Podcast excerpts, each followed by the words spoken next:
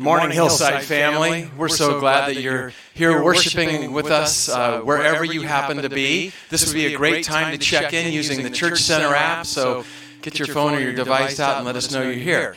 Now, if you happen to be coming at the 11 o'clock service live in the parking lot, and we hope many of you will, you don't need to check in now if you happen to be watching this. You will check in at the service. I can't believe it's the last day of February and we're able to meet in warm weather in the parking lot. So join us at 11 if you'd like to. Otherwise, check in now and let's continue to worship. Daniel? Come set your rule and reign in our hearts again. Increase in us, we pray. Unveil why we're made. Come set our hearts ablaze with hope, like wildfire in our very souls. Holy Spirit, come invade us now. We are your church. We need your power in us. We seek your kingdom first. We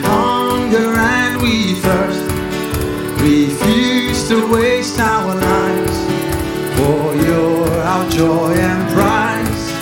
To see the captives' hearts released. The hurt,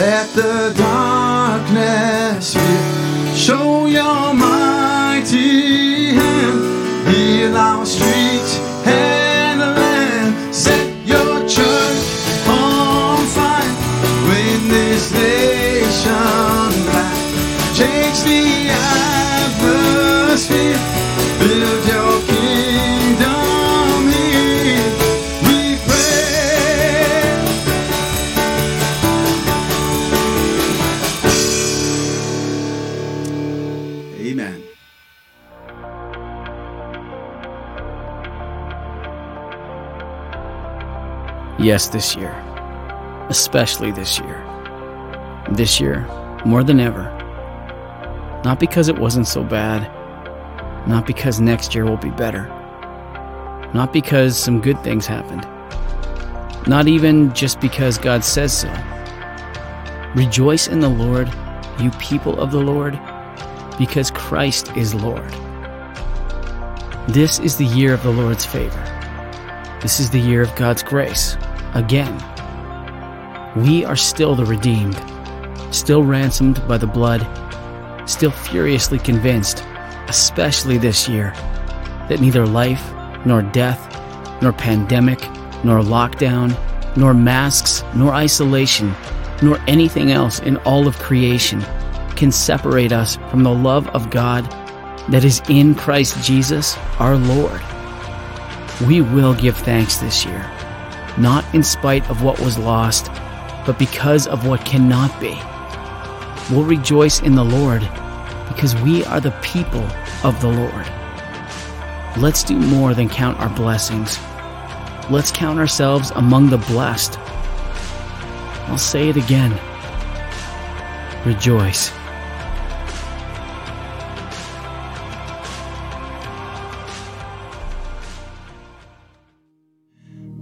All right, we just want to say another welcome to everybody and especially to our kids who are watching. Kids, we just love you guys. We just pray God's blessings on you as you go and learn to be light in the world with um, Reverend Cheryl. I pray that you have fun, but that you also learn. Okay? The first song we sang had a line in it that says, Set your church on fire.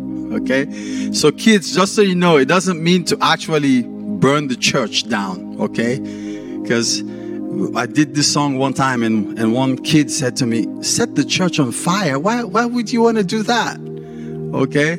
So it's a it's a picture language. It means we get excited, we are pumped to follow Christ, to love people. So that's what it means. Okay, go and learn more about Christ, and uh, we'll talk to you guys later. Okay, but just be reminded that God is our waymaker. He keeps His promises. God is everything that we ever need or everything that our souls long for. So we're gonna sing a song called Waymaker.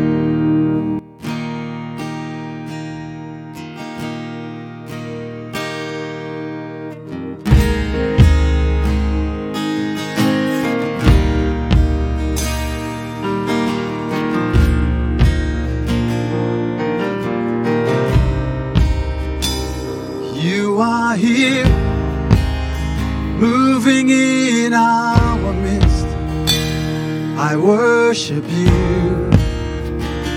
I worship you. You are here, working in this place. I worship you. I worship you. Waymaker, miracle worker, promise keeper, light in the darkness. My God, that is who you are. Yeah, you are waymaker, miracle worker, promise keeper, light in the darkness. My God, that is who you are. You are here touching every heart. Oh God, I worship you. Yeah, we do. I worship you. You are here, healing every heart. I worship you. I worship you. Sing it out. You are here turning lives around. I worship you. I worship you. You are here, oh God, mending every heart. I worship you.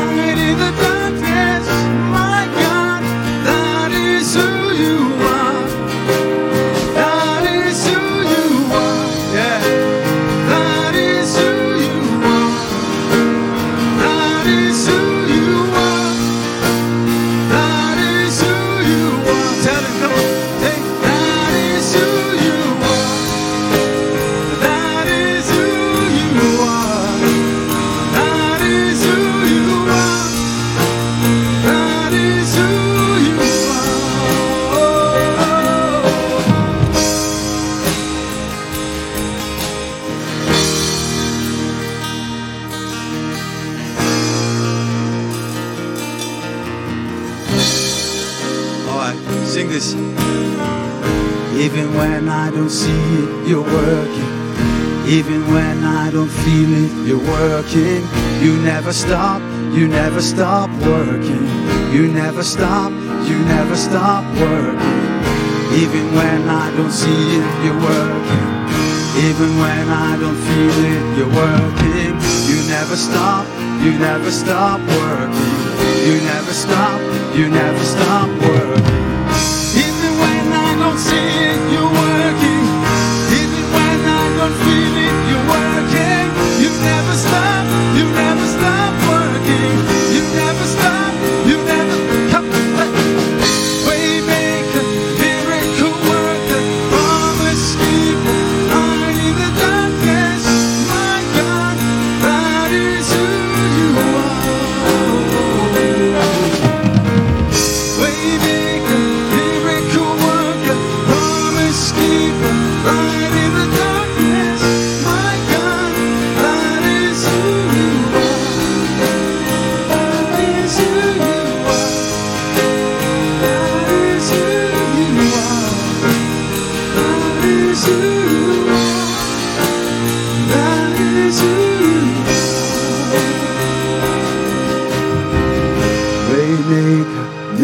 miracle worker, promise keeper, light in the darkness.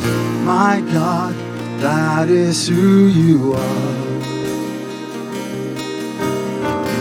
Waymaker, miracle worker, promise keeper, light in the darkness. My God, that is who you are.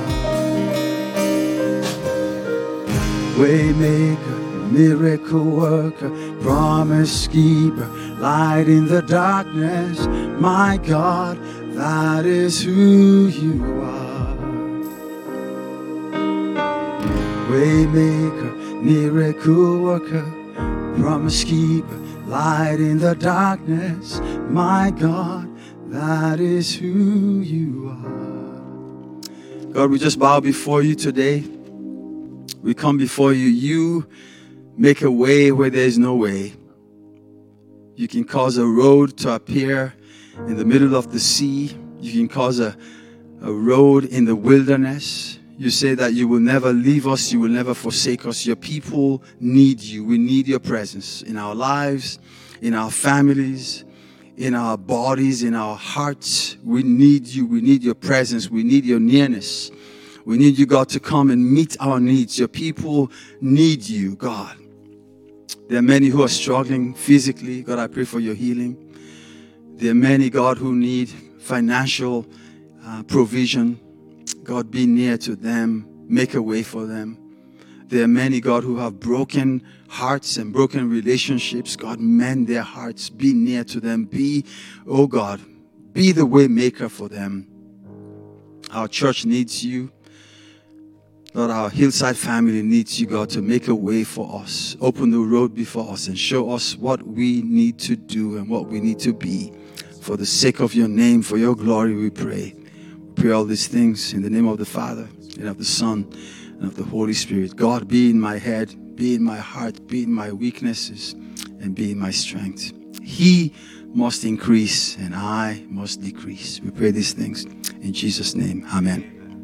Hello, Hillside. Dan Seitz here. I wanted to take a moment to say hello and to give you a report. I know it's been a while. For the last week or so, Allison and I have been working hard in preparation for our big move to Pleasant Hill, which is coming up soon, and uh, putting all of our things in boxes over the last week has given me some deep pastoral wisdom that I want to pass on to you. If you are thinking about buying anything, don't do it. Save yourself the trouble. Where has all this stuff come from? Uh, actually, our preparations are going very well. We're pretty much ready for the movers to come. Thanks for all your prayers. Uh, just wanted to remind you of my starting date. I will be starting officially at Hillside on Monday, March 22nd. Uh, can't wait to join your team and your family. I want you to know we've been praying for you. We've been praying lots of prayers, but one that keeps going through our minds is this we're praying that something really great for the kingdom would emerge from our friendship and from our partnership, and we believe that God is going to answer. So we're thinking about you, we're praying for you, we're praying that you would be at peace during this Lenten season, and we can't wait to see you sometime after Monday, March 22nd.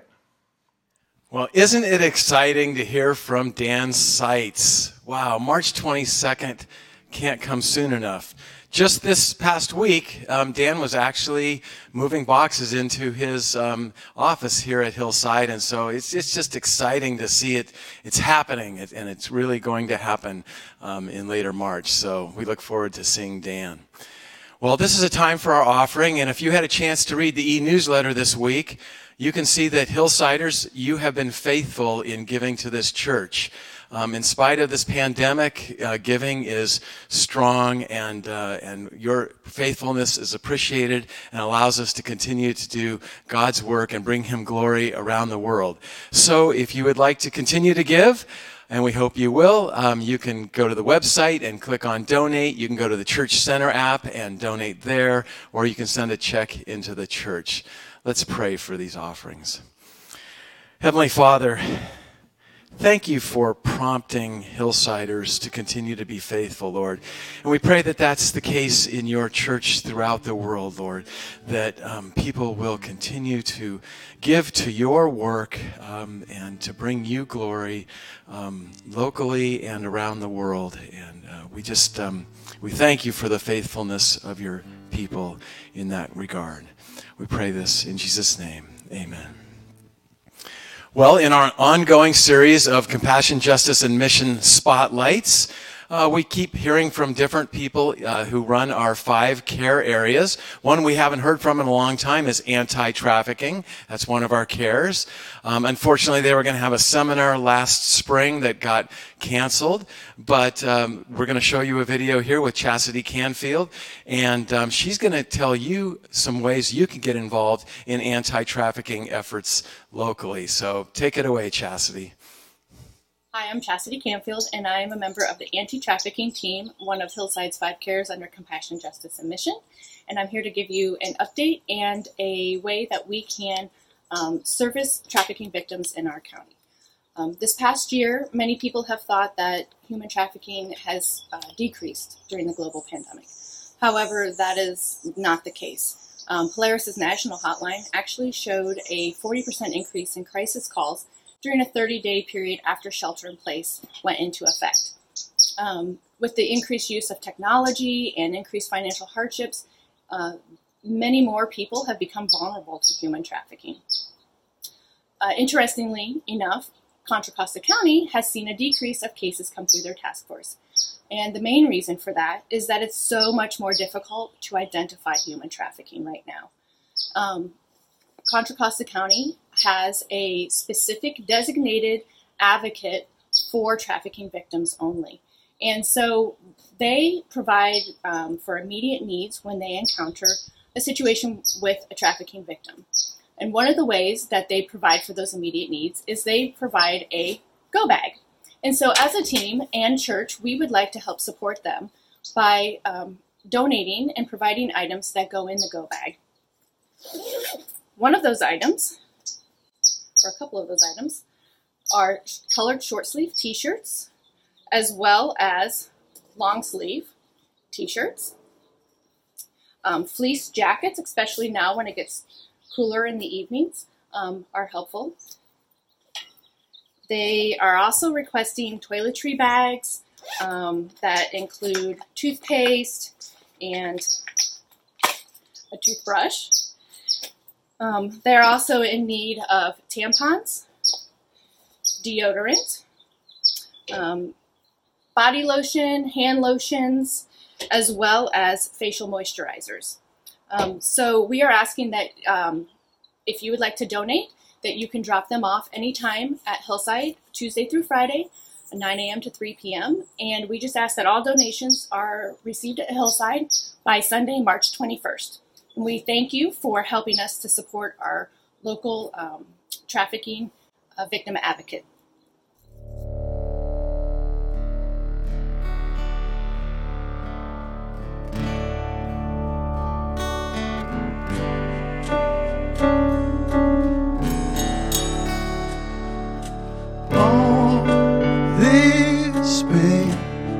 I wonder if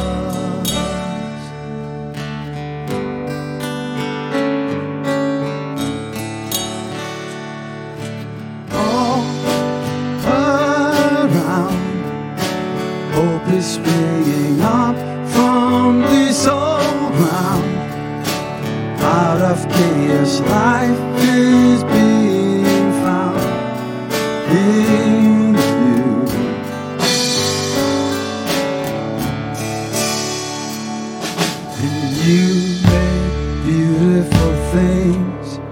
You make beautiful things out of the dust.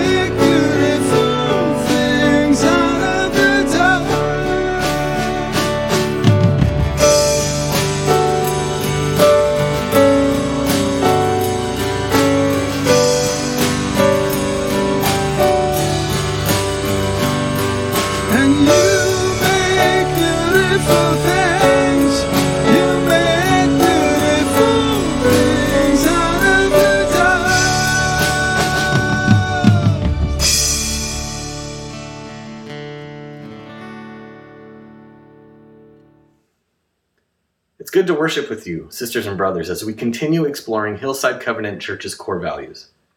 I'm Tyler Watson, and my family and I have been at Hillside for about five years now. I've had the honor of teaching the Seminary for Everyone classes and serving on the pastoral search team.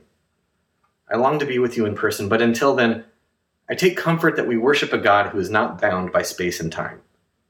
You are in my prayers, and I ask that you pray for me as well. Now, we have described our core values using the acronym LIGHT. Today, we'll look at our fourth core value, which reads Honoring God through service. We are called to demonstrate our love for God by serving our neighbor. Now, years ago, I attended a spiritual formation conference with some friends. And one of the main speakers is a giant in the field, having written many books on how Christians grow into greater faithfulness and union with God. During a question and answer time, someone asked him where do mission and service fit into his understanding of spiritual formation? He answered, If we do spiritual formation right, that is, if we read the Bible, pray, fast, and worship correctly, then mission and service will naturally follow. Now, that answer didn't sit right with my friends and I. And after the session, we got lunch and we discussed particularly that answer. We were hesitant to disagree with the speaker because his work had helped so many people, and many of us used it in our own lives and ministries, but we decided the speaker was wrong. Mission and service are not the outcomes of correct spiritual formation, but necessary aspects of spiritual formation. In the Gospels, we see Jesus sending his disciples out to serve others way before they fully understand who Jesus is and what he's about. In serving others, they experience God's presence in unique ways and their characters are formed into Christ likeness. So it's not a linear progression where spiritual formation leads to service, but a feedback loop. Service is a spiritual discipline on its own. Prayer and scripture reading and other practices shape our service, and service shapes how we pray and read scriptures and engage in other practices. All of Hillside's core values, led by the Spirit, in the Word, grow in community, honor God through service, transform our world. They require one another. Together, they are like anchor points on a spider's web, forming a community of healthy Christ followers. Now, as we look at honoring God through service, we could do a 30,000 foot flyover of scripture and Christian tradition, finding all the exhortations and examples of service. But I thought we ought to dig into one story instead let's look at the parable of the Good Samaritan found in Luke 10. For context, just a few verses prior to this scene, Jesus sends out 70 of his disciples to various towns to heal the sick and proclaim the kingdom of God has come near to them. They have been sent on a mission to serve as part of their training in Christlikeness. The disciples return, rejoicing in all the amazing things they saw God do. Then a lawyer stands up and wants to test Jesus. He asks, Teacher, what must I do to inherit eternal life? Now, this question sets off a short but fascinating interaction in which two Jewish teachers act in very Jewish teacherly ways. They ask questions, they answer those questions with more questions, and tell stories to expound upon their answers. It's worth taking our time and looking at the lawyer's question. He asks, What must I do to inherit eternal life? He has a hope and trust that God will bring a new age in which God's reign over the world will be recognized by everyone. He hopes the new age will be marked by righteousness and justice. And he wants to be a part of that new age. So, what must he do to inherit it? Jesus answers with a question What is written in the law? How do you read it? The lawyer responds by quoting from the Torah You shall love the Lord your God with all your heart, soul, mind, and strength. And love your neighbor as yourself. Elsewhere in the Gospels, Jesus himself says all the Hebrew scriptures can be summed up in those two commandments. So clearly, Jesus is going to agree with this answer. Then Jesus responds, Do this, and you will live. And the sense here is not merely that the lawyer will live in a blissful future after his death. But that if the lawyer wants these things now, if he does these things now. He will be really living now.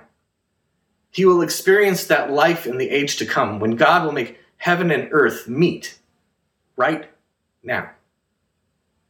Kenneth Bailey points out the way this verse is translated in other Middle Eastern versions of the Bible, they read more like this Do this, and you will come alive. There is deep truth in this. When we love God with all we are, with all we have, then we are being the people God created us to be. We are going with the grain of the universe. And when we love God first and foremost, we can set our priorities right. We can get our other loves in order. By loving God as God, we then reject making idols out of the state, making idols out of our jobs or out of our bank accounts. We reject making idols out of our families or even out of ourselves. You may have heard it said, we are made to worship God. That is very true. We are most fully ourselves when we worship God and only God. The second part of the lawyer's answer is also key. When we love our neighbor as ourselves, we are also going with the grain of the universe. God didn't make us to be selfish and self centered. God made us to love one another. And love is more than a disposition or a feeling. Love manifests itself in action and in solidarity. We are most fully ourselves when we love our neighbors in tangible ways, when we make their problems our problems. Jesus tells the lawyer he has answered correctly, but the lawyer wants to go further. He wants to justify himself. He wants to know who counts as his neighbor. Is he required to love Israelites who don't keep the Torah's commandments? Is he required to love foreigners who eat unclean foods and worship false gods? Is he required to love the oppressive Roman occupiers who impose unjust taxes and use their massive armies to keep Israel under Caesar's thumb? He essentially asks, Whom am I required to love? And whom am I not required to love? These are our questions too. We have a tendency to shrink our circles of welcome, then make those boundaries around those circles impermeable.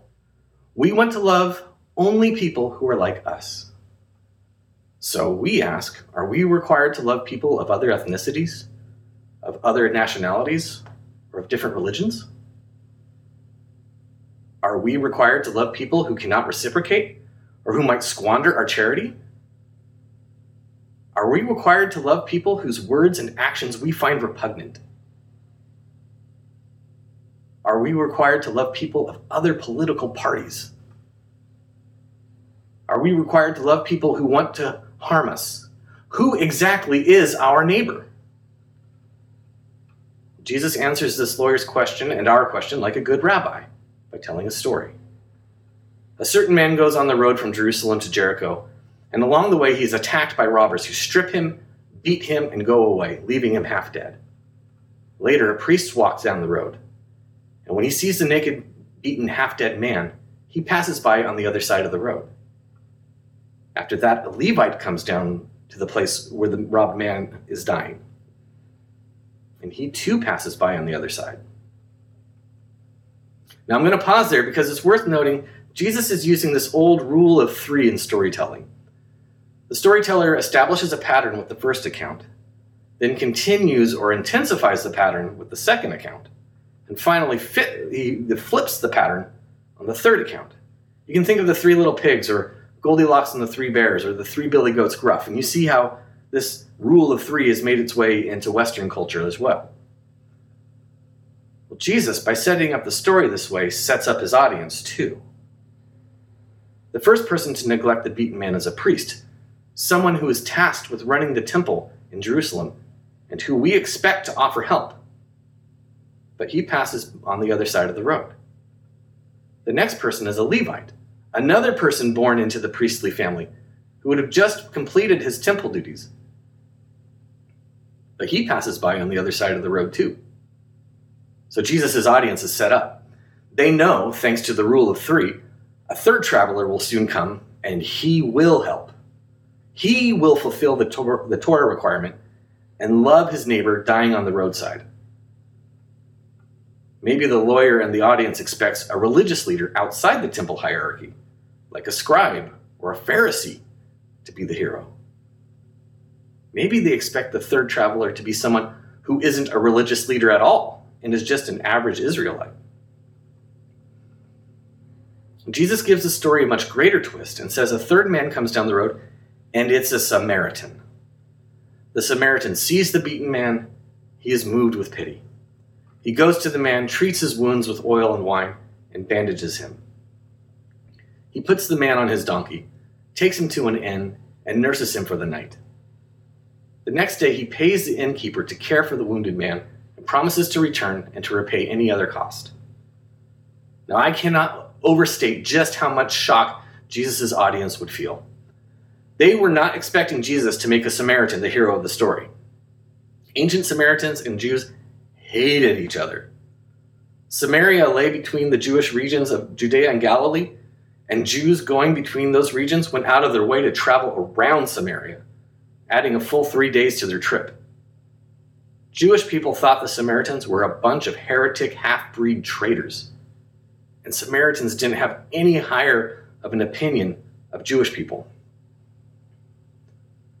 Samaritans were the ultimate other. You could say the most wicked rumor about them, and people would probably believe you. So, what is the Samaritan doing on the road from Jerusalem to Jericho? he's deep in Judean land, surrounded by people who hate him. And if that is a dangerous road for Jewish folks, how much more so for him? Well, he seems to be a merchant of some kind. He has a donkey, oil, wine, stuff he can use to make bandages, and some cash. But Jesus doesn't dwell on these details. He focuses on the Samaritan's actions. The Samaritan comes near the injured man. He sees him. He is moved with pity. He then takes care of the injured man. The Samaritan fulfills the requirements of the Torah. He serves his wounded neighbor. It's the Samaritan who is acting as God's agent in the world. Now, the Samaritan's action has so much to teach us of what love for neighbor looks like. Loving our neighbor takes the form of tangible acts of mercy. In other words, loving our neighbor means serving them. We are to help whenever we see a person in need, even if it's someone we don't trust or who may not trust us. If we are going to love our neighbors as ourselves, our eyes must be open to other people. It's so easy to avoid seeing the hurts of others, isn't it? We structure our lives to be so full that we cannot be interrupted. Not the Samaritan. He allows the need of his neighbor to interrupt his life. He sees the wounded man. He really sees him. And he is moved with pity. He chooses to make the wounded man's problems his problems. And he uses what he has to help. He doesn't help from a distance. No, he decides to be with the wounded man all night. That is what loving our neighbor requires. Loving our neighbor is inclusive, not exclusive. Love crosses the boundaries perhaps taking us into uncomfortable or dangerous situations. Martin Luther King Jr. preached on this parable and said, I imagine that the first question which the priest and Levite asked was, If I stop to help this man, what will happen to me? But by the very nature of his concern, the Good Samaritan reversed the question If I do not stop to help this man, what will happen to him? the Good Samaritan engaged in a dangerous altruism. I like that phrase, dangerous altruism. Jesus then asks the lawyer, Who was a neighbor to the man who fell into the hands of, the, of robbers? The lawyer answers correctly, the one who showed him mercy. And Jesus responds, Go and do likewise. Doesn't that make such a nice bookend to the whole exchange? The lawyer started everything with, What must I do to inherit eternal life. And Jesus concludes with, Go and do likewise. How do we go and do likewise in our context? Especially during COVID, when making connections between others is hard to do. It's hard to see one another when we aren't in each other's space. Many of us are suffering under isolation, so How do we serve our neighbors? Consider helping with the Families Feeding Families food pantry here at Hillside. Pastor Joy has told amazing stories of seeing God at work as she connects with other families who currently experience food vulnerability. COVID is a terrible disease, it's a monster. So let's do what we can to defeat it, even when we're tired of all the precautions. We can serve our neighbors, we can love our neighbors by wearing masks, we can love our neighbors by practicing social distancing. We can serve one another by being vaccinated. When your name comes up to be vaccinated, receive the shot and help others receive the vaccine too. It can be a complicated process navigating the online systems to get a vaccine. So walk your neighbors through the process. Encourage them to keep going. And the isolation that we endure during this time, that isolation hurts too. How can we enter that pain with our neighbors? How can we make our neighbors' problems our problems here in our context, in our neighborhoods? It might be as simple as reaching out to one another and making a real human connection. Send a letter to someone you love, to someone in the church. See, the church has this amazing tool called the church directory. It's got addresses and emails and phone numbers of everyone. You can use it to serve one another. Make it a spiritual discipline during Lent to call someone weekly. Make some cookies or snacks for folks in your neighborhood. See, love is creative and unrestricted. So let your imagination run free. Now, if we read this parable correctly, we learn the answer to the lawyer's question of who is my neighbor. The answer is everyone, especially anyone who is hurting and needs help. But Jesus flips the lawyer's concern and our concern entirely. He takes the question, Who is my neighbor, off the table. We're not supposed to ask it. Neighbor is not a title we bestow on other people who are like us.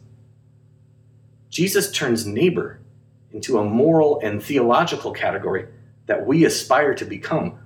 We hope to become neighbors to people around us who are vulnerable and hurting. The question isn't who is my neighbor? The more pressing question is am I being a neighbor? Am I loving others with the sacrificial, incarnational, tangible love of Jesus? When you love your neighbors as yourself, you are most fully being yourself. You're going with the grain of the universe. If we feel disconnected from others during this time, try serving others. God's intention is to make a new family that is marked by mutual love. Live into that family, live into that reality. If we feel disconnected from ourselves, serve others.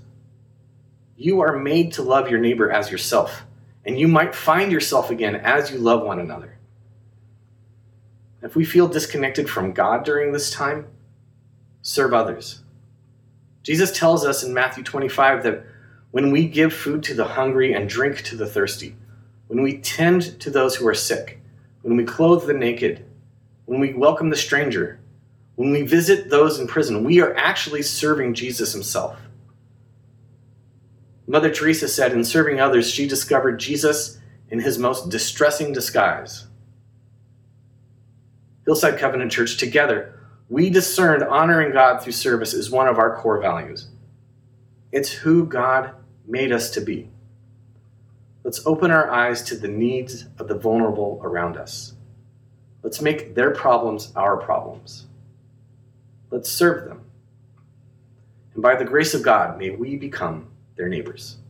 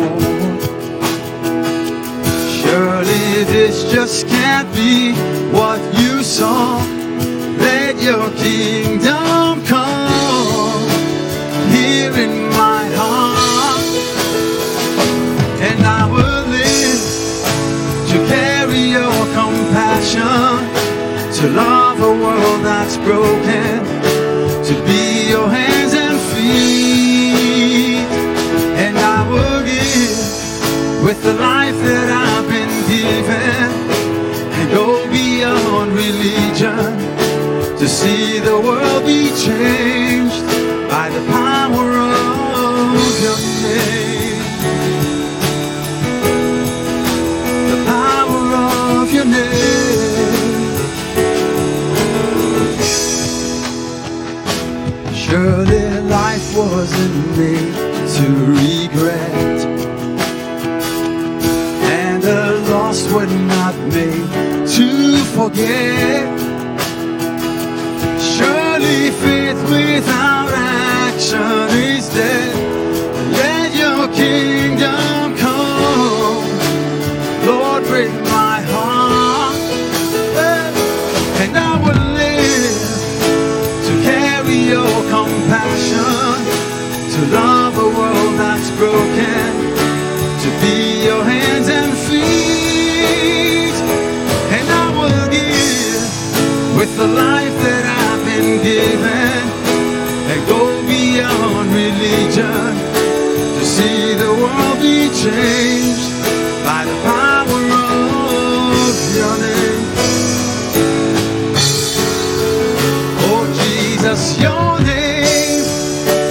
refuge for the hurting.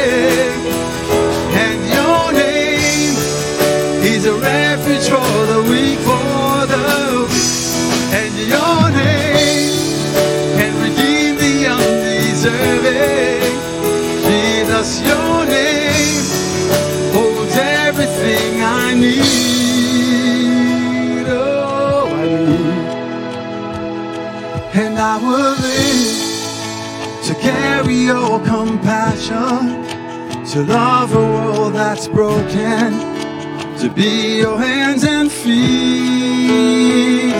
And I will give with the life that I've been given and go beyond religion to see the world be changed.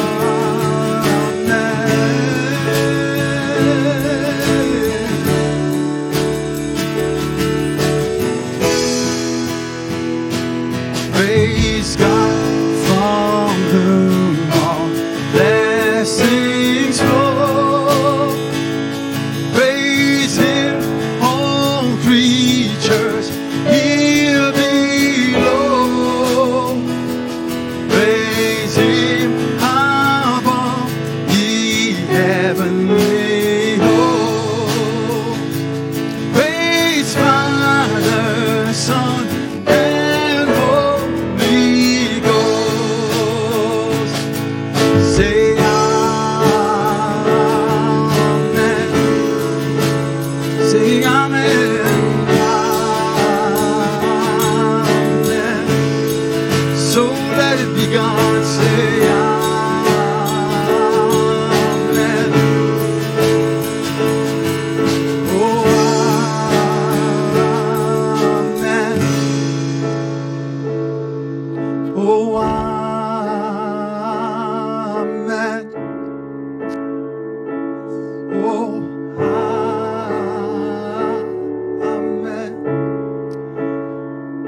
make us instruments of your peace as we go our separate ways. Lord, where there is injury, may we bring pardon, may we bring healing. Make us instruments of your peace.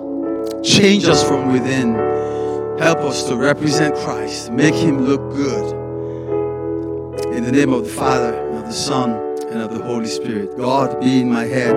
God be in my heart. God be in my weaknesses and in my strength.